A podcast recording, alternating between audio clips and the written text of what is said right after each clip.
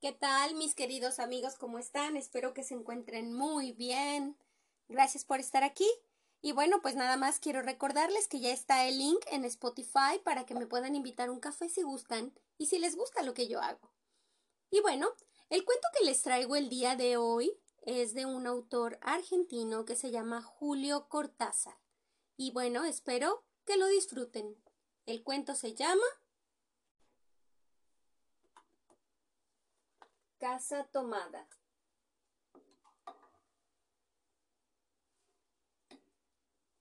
Nos gustaba la casa porque aparte de espaciosa y antigua, hoy en las casas antiguas sucumben a la más ventajosa liquidación de sus materiales. Guardaba los recuerdos de nuestros bisabuelos, el abuelo paterno, nuestros padres y toda la infancia. Nos habituamos, Irene y yo, a persistir solos en ella, lo que era una locura, pues en esa casa podían vivir ocho personas sin estorbarse. Hacíamos la limpieza por la mañana, levantándonos a las siete. Y a eso de las once, yo le dejaba a Irene las últimas habitaciones por repasar y me iba a la cocina. Almorzábamos al mediodía, siempre puntuales. Ya no quedaba nada por hacer fuera de unos platos sucios. Nos resultaba grato almorzar pensando en la casa profunda y silenciosa, y cómo nos bastábamos para mantenerla limpia. A veces llegábamos a creer que era ella la que no nos dejó casarnos. Irene rechazó dos pretendientes sin mayor motivo. A mí se me murió María Esther antes de que llegáramos a comprometernos. Entramos en los cuarenta años con la inexpresada idea de que el nuestro, simple y silencioso matrimonio de hermanos, era necesaria clausura de la genealogía asentada por nuestros bisabuelos en nuestra casa. Nos moriríamos ahí algún día. Vagos y esquivos primos se quedarían con la casa y la echarían al suelo para enriquecerse con el terreno y los ladrillos. O mejor, nosotros mismos la voltearíamos justicieramente antes de que fuese demasiado tarde. Irene era una chica nacida para no molestar a nadie. Aparte de su actividad matinal, se pasaba el resto del día tejiendo en el sofá de su dormitorio. No sé por qué tejía tanto. Yo creo que las mujeres tejen cuando han encontrado en esa labor el gran pretexto para no hacer nada. Irene no era así. Tejía cosas siempre necesarias. Tricotas para el invierno, medias para mí, mañanitas y chalecos para ella. A veces tejía un chaleco y después lo destejía en un momento porque algo no le agradaba. Era gracioso ver en la canastilla el montón de lana encrespada resistiéndose a perder su forma de algunas horas. Los sábados iba yo al centro a devolver las madejas y comprarle lana. Irene tenía fe en mi gusto. Se complacía con los colores y nunca tuve que devolver madejas. Yo aprovechaba esas salidas para dar una vuelta por las librerías y preguntar vanamente si había novedades en literatura francesa. Desde 1939 no llegaba nada valioso a la Argentina. Pero es de la casa que me interesa hablar. De la casa y de Irene. Porque yo no tengo importancia. Me pregunto qué hubiera hecho Irene sin el tejido.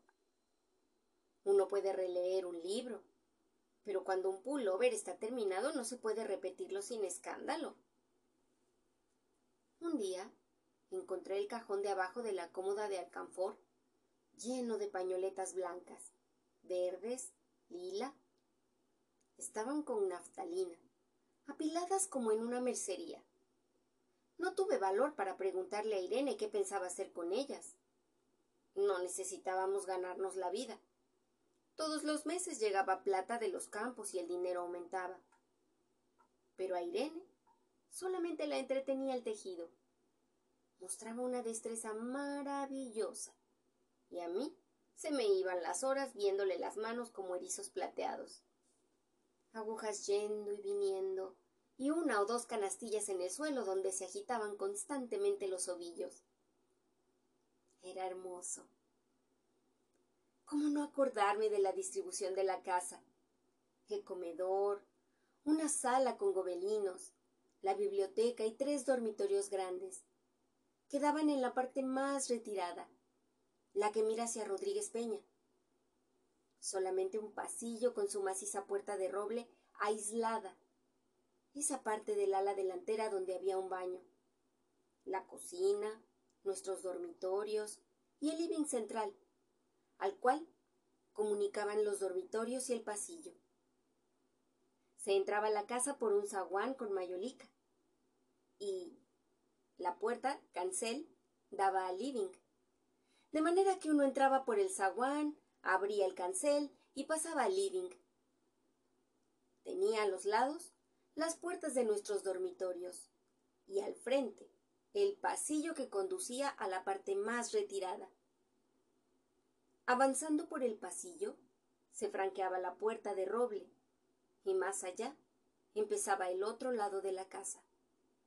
O bien, se podía girar a la izquierda, justamente antes de la puerta, y seguir por un pasillo, más estrecho, que llevaba la cocina y el baño. Cuando la puerta estaba abierta, advertía uno que la casa era muy grande. Si no, daba la impresión de un departamento de los que se edifican ahora, apenas para moverse. Irene y yo vivíamos siempre en esta parte de la casa. Casi nunca íbamos más allá de la puerta de roble, salvo para hacer la limpieza. Pues es increíble cómo se junta tierra en los muebles. Buenos Aires será una ciudad limpia, pero eso lo debe a sus habitantes y no a otra cosa. Hay demasiada tierra en el aire. Apenas sopla una ráfaga, se palpa el polvo en los mármoles de las consolas y entre los rombos de las carpetas de macramé. Da trabajo sacarlo bien con el plumero. Vuela y se suspende en el aire. Un momento después, se deposita de nuevo en los muebles y los pianos. La recordé siempre con claridad, porque fue simple y sin circunstancias inútiles. Irene estaba tejiendo en su dormitorio. Eran las ocho de la noche, y de repente se me ocurrió poner el fuego la pavita del mate. Fui por el pasillo hasta enfrentar la entornada puerta de roble y daba la vuelta al codo que llevaba a la cocina, cuando escuché algo en el comedor o, o en la biblioteca. El sonido venía impreciso y sordo, como un volcarse de silla sobre la alfombra o un ahogado susurro de conversación. También lo oí. Al mismo tiempo, o, o un segundo después, en el fondo del pasillo que traía desde aquellas piezas hasta la puerta. Me tiré contra la pared antes de que fuera demasiado tarde. La cerré de golpe apoyando el cuerpo. Felizmente, la llave estaba puesta de nuestro lado y además corrí el gran cerrojo para más seguridad. Fui a la cocina, calenté la pavita y cuando estuve de vuelta con la bandeja del mate le dije a Irene Tuve que cerrar la puerta del pasillo. Han tomado parte del fondo. Dejó caer el tejido y me miró con sus graves ojos cansados. ¿Eh, ¿Estás seguro? Asentí. Entonces, dijo recogiendo las agujas, tendremos que vivir en este lado. Yo cebaba el mate con mucho cuidado, pero ella tardó un rato en reanudar su labor. Me acuerdo que me tejía un chaleco gris. A mí me gustaba ese chaleco. Los primeros días nos pareció penoso porque ambos habíamos dejado en la parte tomada muchas cosas que queríamos. Mis libros de literatura francesa, por ejemplo, estaban todos en la biblioteca. Irene pensó en una botella de esperidina de muchos años. Con frecuencia, pero esto sucedió solamente los primeros días, cerrábamos algún cajón de las cómodas y nos mirábamos con tristeza. No está aquí. Y era una cosa más de todo lo que habíamos perdido al otro lado de la casa. Pero también tuvimos ventajas. La limpieza se simplificó tanto que aun levantándose tardísimo, a las nueve y media, por ejemplo, no daban las once y ya estábamos de brazos cruzados. Irene se acostumbró a ir conmigo a la cocina y ayudarme a preparar el almuerzo. Lo pensamos bien y se decidió esto. Mientras yo preparaba el almuerzo, Irene cocinaría platos para comer fríos de noche. Nos alegramos porque siempre resultaba molesto tener que abandonar los dormitorios al atardecer y ponerse a cocinar. Ahora nos bastaba con la mesa en el dormitorio de Irene y las fuentes de comida fiambre. Irene estaba contenta porque le quedaba más tiempo para tejer. Yo andaba un poco perdido a causa de los libros, pero por no afligir a mi hermana me puse a revisar la colección de estampillas de papá, y eso me sirvió para matar el tiempo.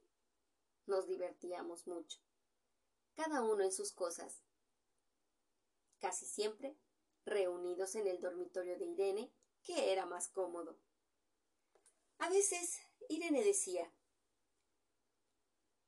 Fíjate este punto que se me ha ocurrido.